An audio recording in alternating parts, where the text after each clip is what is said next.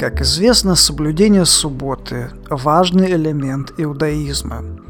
В одну из суббот Иисус проходил засеянными полями, и ученики его срывали колосья и ели, растирая руками.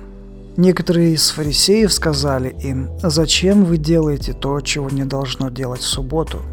Надо сказать, что за Иисусом и учениками следовала группа фарисеев из Иерусалима – которые исполняли приказ Синедриона и собирали факты нарушения закона Моисея, чтобы предъявить их позже на суде.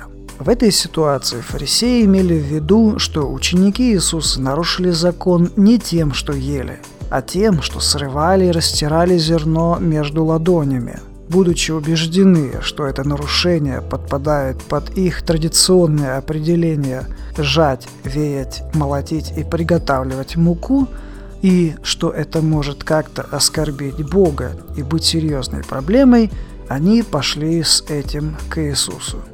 Иисус сказал им в ответ, «Разве вы не читали, что сделал Давид, когда проголодался, сам и бывший с ним? Как он вошел в Дом Божий, взял хлебы предложения, которых не должно было есть никому, кроме одних священников, и ел и дал бывшим с ним, и сказал – Суббота для человека, а не человек для субботы. Сын человеческий есть господин и субботы. Контраргумент Иисуса состоял в указании прямого нарушения Моисеева закона Давидом ради его голодных товарищей. Если подобный прецедент описан в Торе, и там фигурирует знаменитый царь Давид, то насколько ничтожно было нарушение субботы из-за растирания зерен в руках – Иисус не учил произвольно нарушать субботу или другие традиции. Он лишь требовал поставить здоровье и благополучие человека выше, нежели традиции и обряды. Именно это означает фраза «суббота для человека, а не человек для субботы».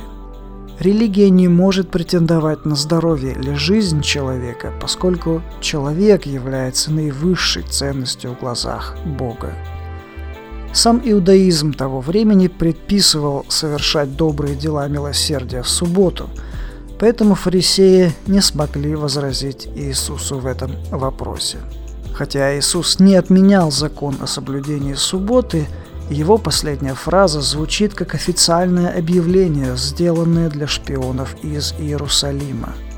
Иисус сам определяет, что значит исполнение субботы для своих последователей. Сын человеческий есть Господин и субботы. Подобное право толковать или даже изменять требования и законы Библии было начальным этапом появления новой, более совершенной религиозной системы – христианства.